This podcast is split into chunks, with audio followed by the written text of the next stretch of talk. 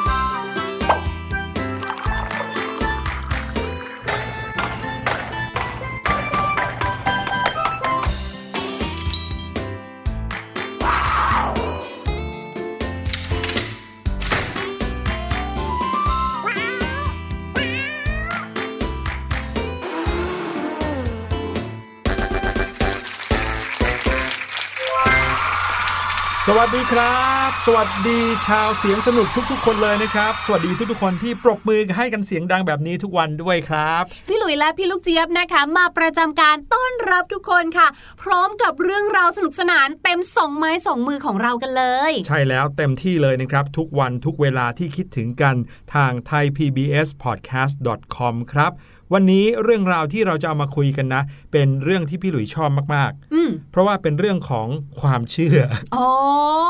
โถพี่ลูกเจี๊ยบก็นึกว่าเรื่องของกินซะอีกไหนบอกว่าวันนี้จะพาไปเที่ยวอิตาลีอ่ะใช่แล้วครับวันนี้เราจะพาน้องๆบินข้ามทวีปไปเที่ยวประเทศอิตาลีกันไหนๆจะพูดเรื่องความเชื่อแล้วก็ต้องเป็นความเชื่อในประเทศที่พี่หลุยชอบที่สุดที่อิตาลีเนี่ยนะคะนอกจากจะมีพิซซ่าอร่อยๆหรือแม้กระทั่งสปาเกตตี้แล้วเนี่ยนะคะก็ยังมีเรื่องราวที่น่าสนใจอย่างเรื่องของความเชื่อด้วยครับคือต้องบอกอย่างนี้ก่อนว่าเวลาที่เราเนี่ยนะคะไปไหนมาไหนเนี่ยเนาะที่เขาบอกว่าเข้าเมืองตาหลิวต้องหลิวตาตามหนึ่งในนั้นเนี่ยนะคะก็คือเรื่องของการเคารพหรือว่าการทำความเข้าใจวัฒนธรรมประเพณีหรือว่าความเชื่อของคนในประเทศนั้นๆอีกด้วยจะบอกว่ามีคู่มือในการเที่ยวประเทศไทยเนี่ยเขียนเรื่องนี้เอาไว้เลยนะครับถ้าเกิดว่าชาวต่างชาติจะมาเที่ยวประเทศไทยเนี่ยคู่มือในการท่องเที่ยวเขาจะมีทิปส์เขียนเอาไว้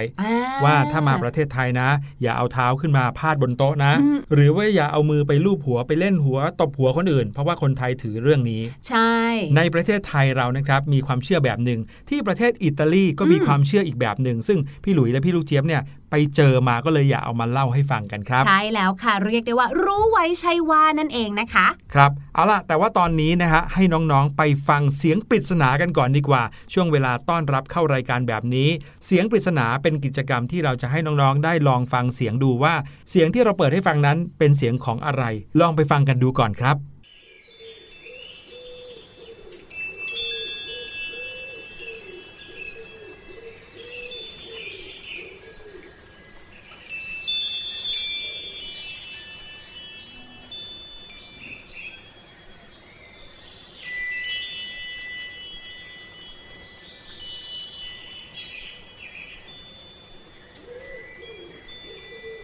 มีเสียงกรุงกริ่งอะไรบางอย่างอ่ะน้องๆลองเดาดูนะครับว่าเสียงที่ตั้งใจเปิดให้ฟังในวันนี้เป็นเสียงของอะไรตอนนี้พาน้องๆไปเที่ยวอิตาลีกัน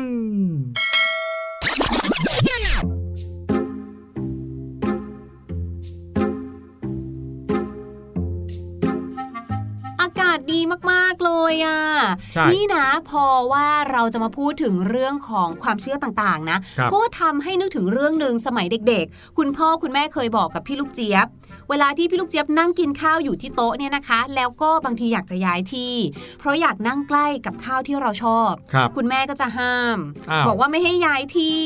แม่บอกว่าเดี๋ยวจะได้แฟนแก่หรือบางทีค่ะก็คือแบบเราอารมณ์ดีเนาะเราก็มีการแบบว่ากินข้าวไปร้องเพลงไปหรือตอนทำกับข้าวร้องเพลงไปคุณแม่ก็จะห้ามแล้วก็จะพูดแบบนี้ว่าเดี๋ยวจะอย่างงู้นเดี๋ยวจะอย่างนี้ซึ่งพอโตมาเนี่ยตอนนั้นเราก็ไม่เข้าใจเนาะแต่พอโตมาเราคิดไปเองว่าน่าจะหมายถึงมันไม่ไม่มีมารยาทเปลี่ยนไปเปลี่ยนมารวมถึงบางทีเนี่ยการร้องเพลงน้ำลายมันอาจจะกระเด็นไงลงไปในอาหารเป็นเรื่องของสุขอนามัยอย่างเงี้ยก็อาจจะเรียกได้ว่าเป็นกุศโลบายนะครับหรือว่าเป็นการสร้างคำขู่บางชนิดขึ้นมาเพื่อให้คนเนี่ยหลีกเลี่ยงไม่ทำพฤติกรรมบางอย่างใช่โดยเฉพาะกับเด็กไงบางทีเด็กอาจจะยังไม่เข้าใจเหตุผลใช่ใช่พูดถึงเรื่องนี้แล้วพี่หลุยก็มีเหมือนกันครับเหรอคะเวลาที่พี่หลุยไปเล่นนอกบ้านเนี่ยก็จะใช้เวลาอยู่นอกบ้านทั้งวันตอนเด็กๆกว่าจะกลับเข้ามาในบ้านได้ก็เย็นค่ำค่ะบางวันที่จะต้องตัดเล็บเนี่ยก็จะเริ่มตัดเล็บตอนหลังอาบน้ำเพราะว่าเล็บจะนิ่มๆใช่ใช่แต่คุณแม่ก็จะบอกว่าอย่าตัดเล็บตอนกลางคืนเพราะว่าจะทำให้จะต้องอยู่ไกลบ้านเออเหมือนกับว่าถ้าตัดเล็บตอนกลางคืนแล้วเนี่ยจะทำให้เรามีดวงชะตาให้จะต้องอยู่ไกลบ้านไม่ได้อยู่บ้านอะไรแบบนี้พี่หลุยก็กลัวมากเลยนะครับ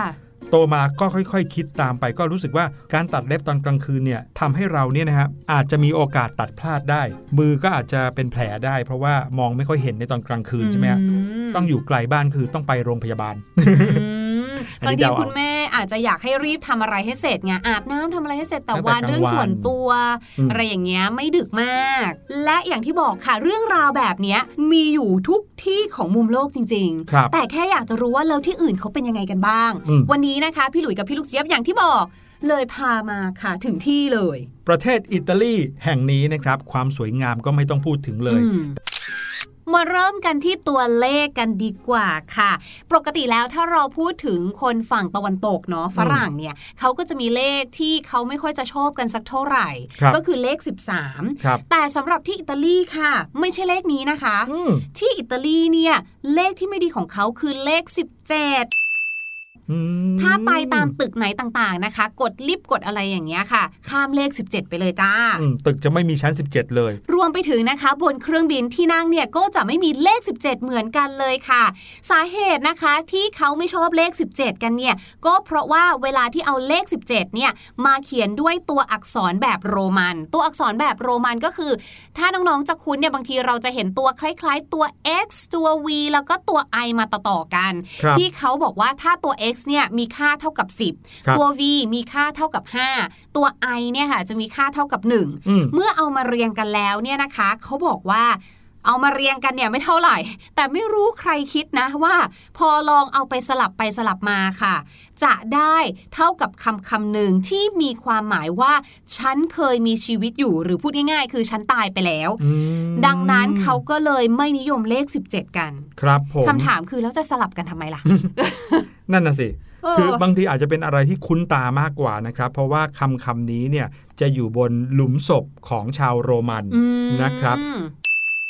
มาถึงเรื่องของความเชื่อในสิ่งที่ไม่ควรทำในบ้านบ้างครับอย่างพี่หลุยเนี่ยเมื่อกี้เล่าให้ฟังว่าคุณแม่บอกว่าอย่าตัดเล็บตอนกลางคืนไม่ว่าจะตัดในบ้านหรือเปล่าแต่สิ่งที่ไม่ควรทำในบ้านของชาวอิตาเลียนนะครับก็คือการกางร่มครับแหม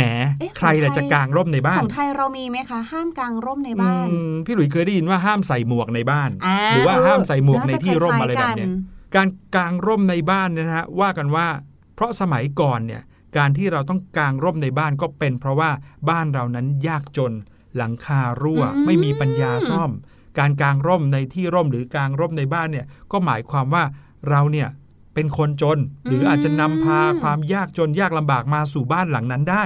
อืมเอาเขาไม่ถือว่าแบบเอาถังน้ำมารองน้ำรั่วอะไรอย่างนี้เนาะ แต่ว่าเป็นร่มบางบ้านหรือว่าในบางพื้นที่เนี่ยเขาก็มีการเอากระป๋องมารองน้ำรั่วเนาะแต่ในอิตาลีเมื่อก่อนใช้ร่มนะครับอีกอย่างหนึ่งก็คือการวางหมวกบนเตียงเพราะว่าตามวัฒนธรรมของพวกเขาแล้วปกติการเก็บหมวกเนี่ยจะเก็บในที่แขวนหมวกครับอ่าคือเช่นว่าถ้าจะแขวนเสื้อมันก็จะเป็นเหมือนที่เกี่ยวใช่ไหมคะแล้วก็ไปแขวนอยู่อยากจะแขวนหมวกก็ไปแขวนเอาไว้ถูกต้องครับและเหตุการณ์ที่จะทำให้เราต้องเร่งรีบมากๆจนถึงขั้นไม่มีเวลาแขวนหมวกในที่แขวนเนี่ยก็คือเหตุที่ถึงกับชีวิตเช่นสมมติว่าเราได้ยินว่าคนในบ้านเราเนี่ยมีเหตุอุบัติเหตุร้ายแรงเราก็รีบมากจนลืมแขวนหมวกเอาไว้ที่ที่แขวนการวางหมวกทิ้งไว้บนเตียงบนที่ต่างๆก็เหมือนกับว่าอ้าวแสดงว่าที่บ้านน่ะจะต้องมีเรื่องราวแบบนั้นแน่เลยแล้วก็พี่ลูกเจี๊ยบเคยได้ยินมาจากเพื่อนค่ะเขาบอกว่ามันเป็นธรรมเนียมทางทหารด้วยนะคะเรื่องของการวางหมวกเพราะว่าธรรมเนียมของทางทหารเนี่ยเขาจะวางหมวกของทหารที่เสียชีวิตไว้บนโลงค่ะก็เป็นไปได้เหมือนกันนะว่าอาจจะแบบคือเกี่ยวข้องกับความตายเนาะใช่การวางหมวกไว้บนโลงการวางหมวกไว้บนเตียงอะไรเงี้ยมีความคล้ายคลึงกันก็เลยบอกว่าถ้าอยากจะเก็บหมวกให้เอาไปไว้ที่ที่แขวนเท่านั้นนะครับแต่ยังไงนะพี่หลุยส์ก็ว่าเป็นเรื่องของกุศโลบายเหมือนกันเพื่อให้ผู้คนเนี่ยเก็บของให้เป็นที่เป็นทางการวางของระเกะระกะเนี่ยนะคะคือถ้าไม่นับเรื่องของความไม่เป็นระเบียบนะพี่ลูกเจี๊ยบว่ามันก็อันตรายนะบางทีเราวิ่งเข้าบ้านเด็กๆอ่ะหรือบางทีเราเดินไม่ระวังเราเหยียบของอย่างเงี้ยอาจจะลื่นหัวขมำอย่างเงี้ยค่ะก็เป็นไปได้นะอิตาลีเป็นอีกหนึ่งประเทศครับที่มีดอกไม้สวยๆมากมายเลยดังนั้นก็เลยมีความเชื่อเกี่ยวกับเรื่องดอกไม้หรือว่าธรรมเนียมปฏิบัติเกี่ยวกับดอกไม้เหมือนกันครับอืมว่าแบบเราควรให้ไม่ให้ดอกแบบไหนใช่ไหมคะอันนี้จะมีอยู่หลายประเทศนะใช่ครับในอิตาลีนั้นนะครับอยากจะให้ดอกไม้ใครควรจะให้เป็นเลขขี้เหมือนอย่างบ้านเราถ้าอยากจะนิมนต์พระมาสวดในงานมงคลก็ต้องนิมนต์เป็นเลขขี้ถ้าเกิดว่านิมนต์พระเป็นเลขคู่แสดงว่าเป็นงานอวมงคลหรือว่างานไม่ดีนะครับเช่นงานศพอะไรแบบนี้เหมือนกันให้ดอกไม้ใครควรจะให้เป็นเลขขี้แต่ถ้าเกิดว่ามีอยู่สิบสองดอกนะครับครบหนึ่งโหลพอดีให้ได้แล้วก็อีกหนึ่งความเชื่อที่น่ารักมากๆเลยนะครับเป็นเรื่องของเพื่อนๆซะส่วนใหญ่พี่หลุยว่าถ้าเกิดว่าเราไปยืมหนังสือหรือว่ายืมของของใครมาเขาบอกว่าในเวลาคืนเนี่ยอย่าคืนแต่ของอันนั้นอย่างเดียว ให้เน็บดอกการ์ดิเนียสักสองดอกหรือว่าดอกไวโอเลตสักหนึ่งช่อเล็กๆแปะคืนกลับไปด้วยอุ๊ยอันนี้น่ารักอ่ะเหมือนเป็นคำขอบคุณอะไรใช่ๆๆถูกสาให้เรายืมมาอะไรอย่างเงี้ยนะคะอ่ะหลังจากที่เราพูดไปแล้วนะคะในเรื่องของความเชื่อต่างๆใช่ไหมคราวนี้นะคะพี่ลูกเจี๊ยบกับพี่หลุยก็มีอีกหนึ่งเรื่องมาฝากทุกคนเหมือนกันแหมจะพาไปเที่ยวอิตาลีอย่างเดียวก็เดี๋ยวกลัวเบื่อไงก็เลยอยากจะพาไปรู้จักกับ Lucky Item ของแต่ละประเทศรอบโลกกันบ้างดีครับหลายๆคนนึกถึงเกมไปแล้ว Lucky Item หนึ่งอย่างเลยนะที่พี่ลูกเจี๊ยบได้ยินบ่อยมากๆและอยู่ในเกมด้วยเคยไหมคะเคยไปให้ใบ Clover กับใครหรือไม่ใบโคลเวอร์เป็นไงครับใช่ใบโคลเวอร์นะคะหน้าตาของเขาเนี่ยพี่ลูกเจี๊ยบว่าเหมือนจอกหรือแหน่ค่ะอืมก็คือจะเป็นใบแฉกๆนะคะประมาณสี่แฉกครับอ่าอันนี้เราเรียกว่าใบโคลเวอร์นะคะเป็นสีเขียวๆตอนนั้นพี่ลูกเจี๊ยบจำไม่ได้ว่าในเกมไหนเขาจะมีการแบบว่าส่งใบโคลเวอร์ให้แก่กันอย่างเงี้ยค่ะเพื่อให้โชคดีเพื่อให้โชคดีนะคะเรียกได้ว่าเป็นสัญลักษณ์แห่งความโชคดีหรือว่าเป็นเครื่องรางสำหรับการขอเรื่องของโชคนั่นเองค่ะและอีกอันนึงค่ะที่เห็นได้บ่อยในประเทศไทยเราก็มีไม่ต้องไปดูไกลเลยก็คือแมวกวักแต่ถ้าของไทยเราก็จะเป็นนางกวักถูกไหมอันนั้นก็จะอยู่ตามร้านค้าต่างๆนะคะส่วนเจ้าแมวกวักเนี่ยนะคะเป็นของญี่ปุ่นค่ะแล้วก็อยู่บนความเชื่อคล้ายๆกับของไทยเราก็คือเป็นความเชื่อในเรื่องของโชคลาภเรื่องของเงินทองค่ะก็เลยจะเจอได้ตามร้านค้าทั่วไปเช่นเดียวกันแล้วแมวกวักที่ว่าเนี่ยนะเวลาจะกวักเนี่ยต้องยกขาซ้ายด้วยนะขาซ้ายเนี่ยจะให้โชคด้านเงินทองแต่ถ้าเป็นขาขวาค่ะอันนี้จะให้โชคด้านของสุขภาพเป็นลัคกี้ไอเทมหรือว่าสัญลักษณ์โชคดีของชาวญี่ปุ่นเนาะใช่มาที่ประเทศจีนกันบ้างครับในประเทศจีนเนี่ยถ้าพูดถึงเรื่องโชคลาภแล้วนะมีไอเทมเยอะแยะเต็มไปหมดเลยในงานพิธีของจีนนะไม่ว่าจะเป็นงานขึ้นบ้านใหม่งานแต่งงานเนี่ยจะมีแต่เรื่องราวของโชคลาภเรื่องราวของสัญลักษณ์เทพเต็มไปหมดเลยนะครับแต่สิ่งที่จะเอามาเล่าให้ฟังในวันนี้น่าจะเคยเห็นกันบ่อยก็คือต้นไผ่ครับต้นไผ่นำโชคเนี่ยมีความเชื่อดั้งเดิมมาตั้งแต่ประเทศจีนเลยว่าสามารถนำความมั่งคั่งมาให้ถ้าได้รับต้นไผ่นี้เป็นของขวัญในช่วงปีใหม่แต่ก็สามารถนำโชคร้ายมาให้ได้เช่นกันถ้าเกิดว่าปล่อยปละละเลยไม่ดูแลให้ดีปล่อยให้เป็นขึ้นใบอะไรระเกะระกะไม่ตัดแต่งนะครับมาที่เรื่องของปลาคาร์ฟกันบ้างดีกว่าอ่ะถามพี่หลุยเพราะว่านั่งไกลๆถ้าเราพูดถึงปลาคาร์ฟพี่หลุยจะนึกถึงประเทศอะไรญี่ปุ่นใช่ไหมที่เขาจะเป็นเหมือนธงด้วยใช่ไหมคะปลาคาร์ฟอะไรแบบนี้แต่ค่ะมีอีกหลายประเทศเลยนะคะที่เขาให้ความสำคัญกับปลาคาร์ฟค่ะไม่ว่าจะเป็นสโลวาเกียโปแลนด์เช็กออสเตรียเยอรมันแล้วก็โครเอเชียค่ะคือปลาคาร์ฟเนี่ยนะคะเขาก็เอาไว้ทำกับข้าวกินกันตามปกตินั่นแหละค่ะแต่โดยส่วนมากเนี่ยเขามักจะกินกันในช่วงของวันคริสต์มาสค่ะและหลังจากที่กินเสร็จแล้วนะคะมันเหมือนเป็นการเล่นเกมน่ารักมากๆเลยเขาจะมองหาเกล็ดปลาที่หลงเหลืออยู่ในจานถ้าเจอนะคะเขาจะเก็บไว้ในกระเป๋าเงินค่ะจนกว่าจะถึงวันคริสต์มาสอีฟในปีถัดไป oh. เพราะเขาเชื่อว่าเกล็ดปลาอันนี้ค่ะจะนำโชคมาให้เขาโอ้โห oh. พี่หลุยเนี่ยอึ้งตั้งแต่เขาบอกว่ากินปลาคาร์ฟแล้วล่ะครับพี่หลุยไม่ค่อยเคยเห็นใครกินปลาคาร์ฟเท่าไหร่ส่วนมากเนาะอย่างในประเทศบ้านเราเนาะเราก็เห็นเขาเลี้ยงกันซะมากกว่าแพงด้วยอ่ะสวยงามอ่ะใช่กลับมาที่ประเทศจีนครับยังมีอีกหนึ่งอย่างที่บอกว่าเป็นสัญลักษณ์แห่งความโชคดีสิ่งนั้นก็คือเลขแปดครับเลขแปดเนี่ยออกเสียงว่าปาซึ่งมีการออกเสียงที่คล้ายคลึงกับคำว่าทรัพย์สมบัติหรือว่าโชคชะตาเลขแปดก็เลยกลายเป็นเลขนำโชคของชาวจีนนะครับเชื่อไหมครับว่าตัวเลขนี้นะครับถูกนำมาใช้ในการแข่งขันกีฬาโอลิมปิกปีสองพันแปดด้วยที่ประเทศจีนอยากจะเป็นเจ้าภาพในปีสองพันแปดก็เพราะว่าเลขแปดนี้เป็นเลขมงคลสุดๆของชาวจีนนะครับและโอลิมปิกที่ปักกิ่งเป็นเจ้าภาพในปีนั้นก็ได้เริ่มขึ้นในวันที่แปดเดือนแปดเวลาแปดนาฬิกาแปดนาทีครับเพื่อความโชคดีของงานเลยแต่ว่าคือเลขแปดเนี่ยมันก็จะคล้ายๆกับสัญลักษณ์ที่เขาเรียกกันว่า Infinity ใช่ไหมคะที่แปลว่าไม่มีที่สิ้นสุดใช่ไหม มาที่อีกหนึ่งอันค่ะอันนี้น่ารักมากๆเลยเพราะว่าพี่ลูกเจี๊ยบเนี่ยเคยเห็นเจ้าผลไม้อันนี้เนี่ยนะคะหรือว่าเจ้าถั่วชนิดนี้เนี่ยอยู่ในการ์ตูนในเรื่อง Ice Age ที่มันจะมีเหมือนกระรอกใช่ไหมคะตัวหนึ่งที่แบบว่าหวงแหนลูกโอ๊กหรือว่าผลถั่วที่ถือเอาไว้มากๆเลยนะคะเจ้าลูกโอ๊กหรือว่าผลลูกโอ๊กอันนั้นเนี่ยนะคะตามความเชื่อของชาวนอร์สโฟล์คลอร์ซึ่งนอร์สเนี่ยเป็นเทพเจ้าอย่างหนึ่งนะคะที่เขาเชื่อกันอะไรแบบนี้คล้ายๆกับเทพเจ้าซอร์อย่างเงี้ยค่ะเขาว่ากันว่าลูกโอ๊กเนี่ยจะนำพาโชคมาให้และการพกพาลูกโอ๊กไว้ในกระเป๋าเนี่ยนะก็ยังช่วยปัดเป่าอาการเจ็บป่วยต่างๆได้อีกด้วยค่ะครับประหนึ่งเหมือนกับพกยาเอาไว้เลยความเชื่อมีหลากหลายจริงๆเลยนะในแต่ละประเทศความเชื่อก็จะแตกต่างกันไปนะครับก็รู้เอาไว้ประดับสมองนะครับส่วนเรื่องของความเชื่อนั้นเราจะมีมากมีน้อยเชื่อในอะไรก็แล้วแต่เราแต่ว่าจะต้องมีสติควบคู่ไปด้วยอย่าเชื่ออะไรมากๆจนขาดสตินะครับน้องๆครับและตอนนี้ค่ะก็ได้เวลาที่จะพาทุกคนไปฟังเพลงเพราะๆกันแล้วค่ะกับเพลงที่ชื่อว่าลูกโป่งสวรรค์ค่ะ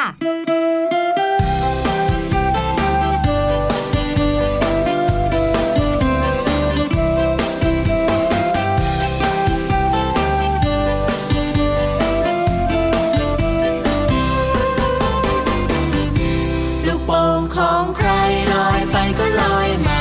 ลูกโป่งนางฟ้าลูกโป่งเทวดาลูกโป่งของใครลอยไปก็ลอยมาลูกโป่งนางฟ้าลูกโป่งเทวดา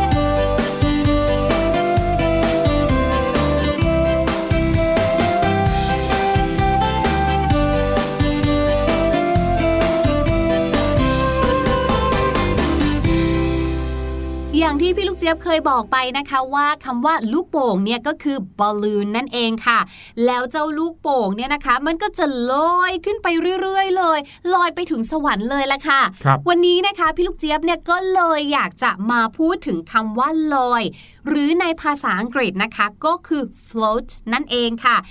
F L O A T float นะคะแปลว่าลอยซึ่งเป็นคำกริยานั่นเองเนาะทีนี้ค่ะในภาษาอังกฤษเนี่ยนะก็มีสำนวนที่เกี่ยวข้องกับคำว่า float ด้วยค่ะและคำแปลของเขาเนี่ยบอกเลยนะคะว่า unbelievable หรือว่าไม่น่าเชื่อเลยยกตัวอย่างเช่นสำนวน it doesn't float my boat it doesn't float my boat ถ้าแปลตรงตัวนะคะก็จะแปลว่าเจ้าสิ่งสิ่งนั้นเนี่ยมันไม่ทำให้เรือของฉันลอยเลยแต่อย่างที่บอกค่ะเมื่อไหร่ที่เราพูดถึงอีเดียมหรือว่าสำนวนนะคะเราไม่สามารถที่จะแปลตรงตัวได้ค่ะ it doesn't float my boat นะคะมีความหมายว่า unhappy หรือไม่มีความสุขพูดง่ายๆก็คือมันทำให้เราเนี่ยรู้สึกไม่โอเคหรือว่าไม่ชอบนั่นเองค่ะยกตัวอย่างเช่นนะ how's your dish เป็นไงบ้างเมนูที่สั่งมาอร่อยไหม how's your dish โอ้ย it doesn't float my boat ไม่อร่อยเลยอ่ะกินแล้วแบบไม่เห็นจะแบบโอ้โหล่องลอยแฮปปี้ไม่เลยนั่นหมายความว่าเมื่อเราอยากจะบอกว่าเรานั้นมีความสุขนะคะเราก็จะบอกว่า it floats my boat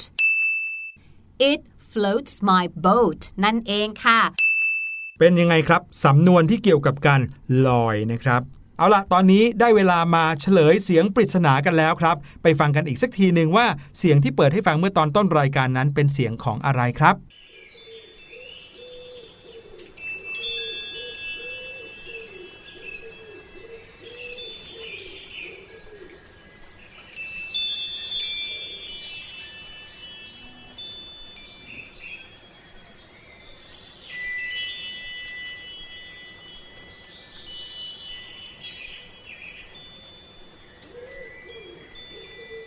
นอกจากเสียงของนกฮูกที่พี่ลูกเจี๊ยบบอกนะครับก็จะมีอีกเสียงหนึ่งนะครับก็คือเสียงกระดิ่งลมนั่นเองครับเสียงกรุ้งกริ้งกรุ้งกริ้ง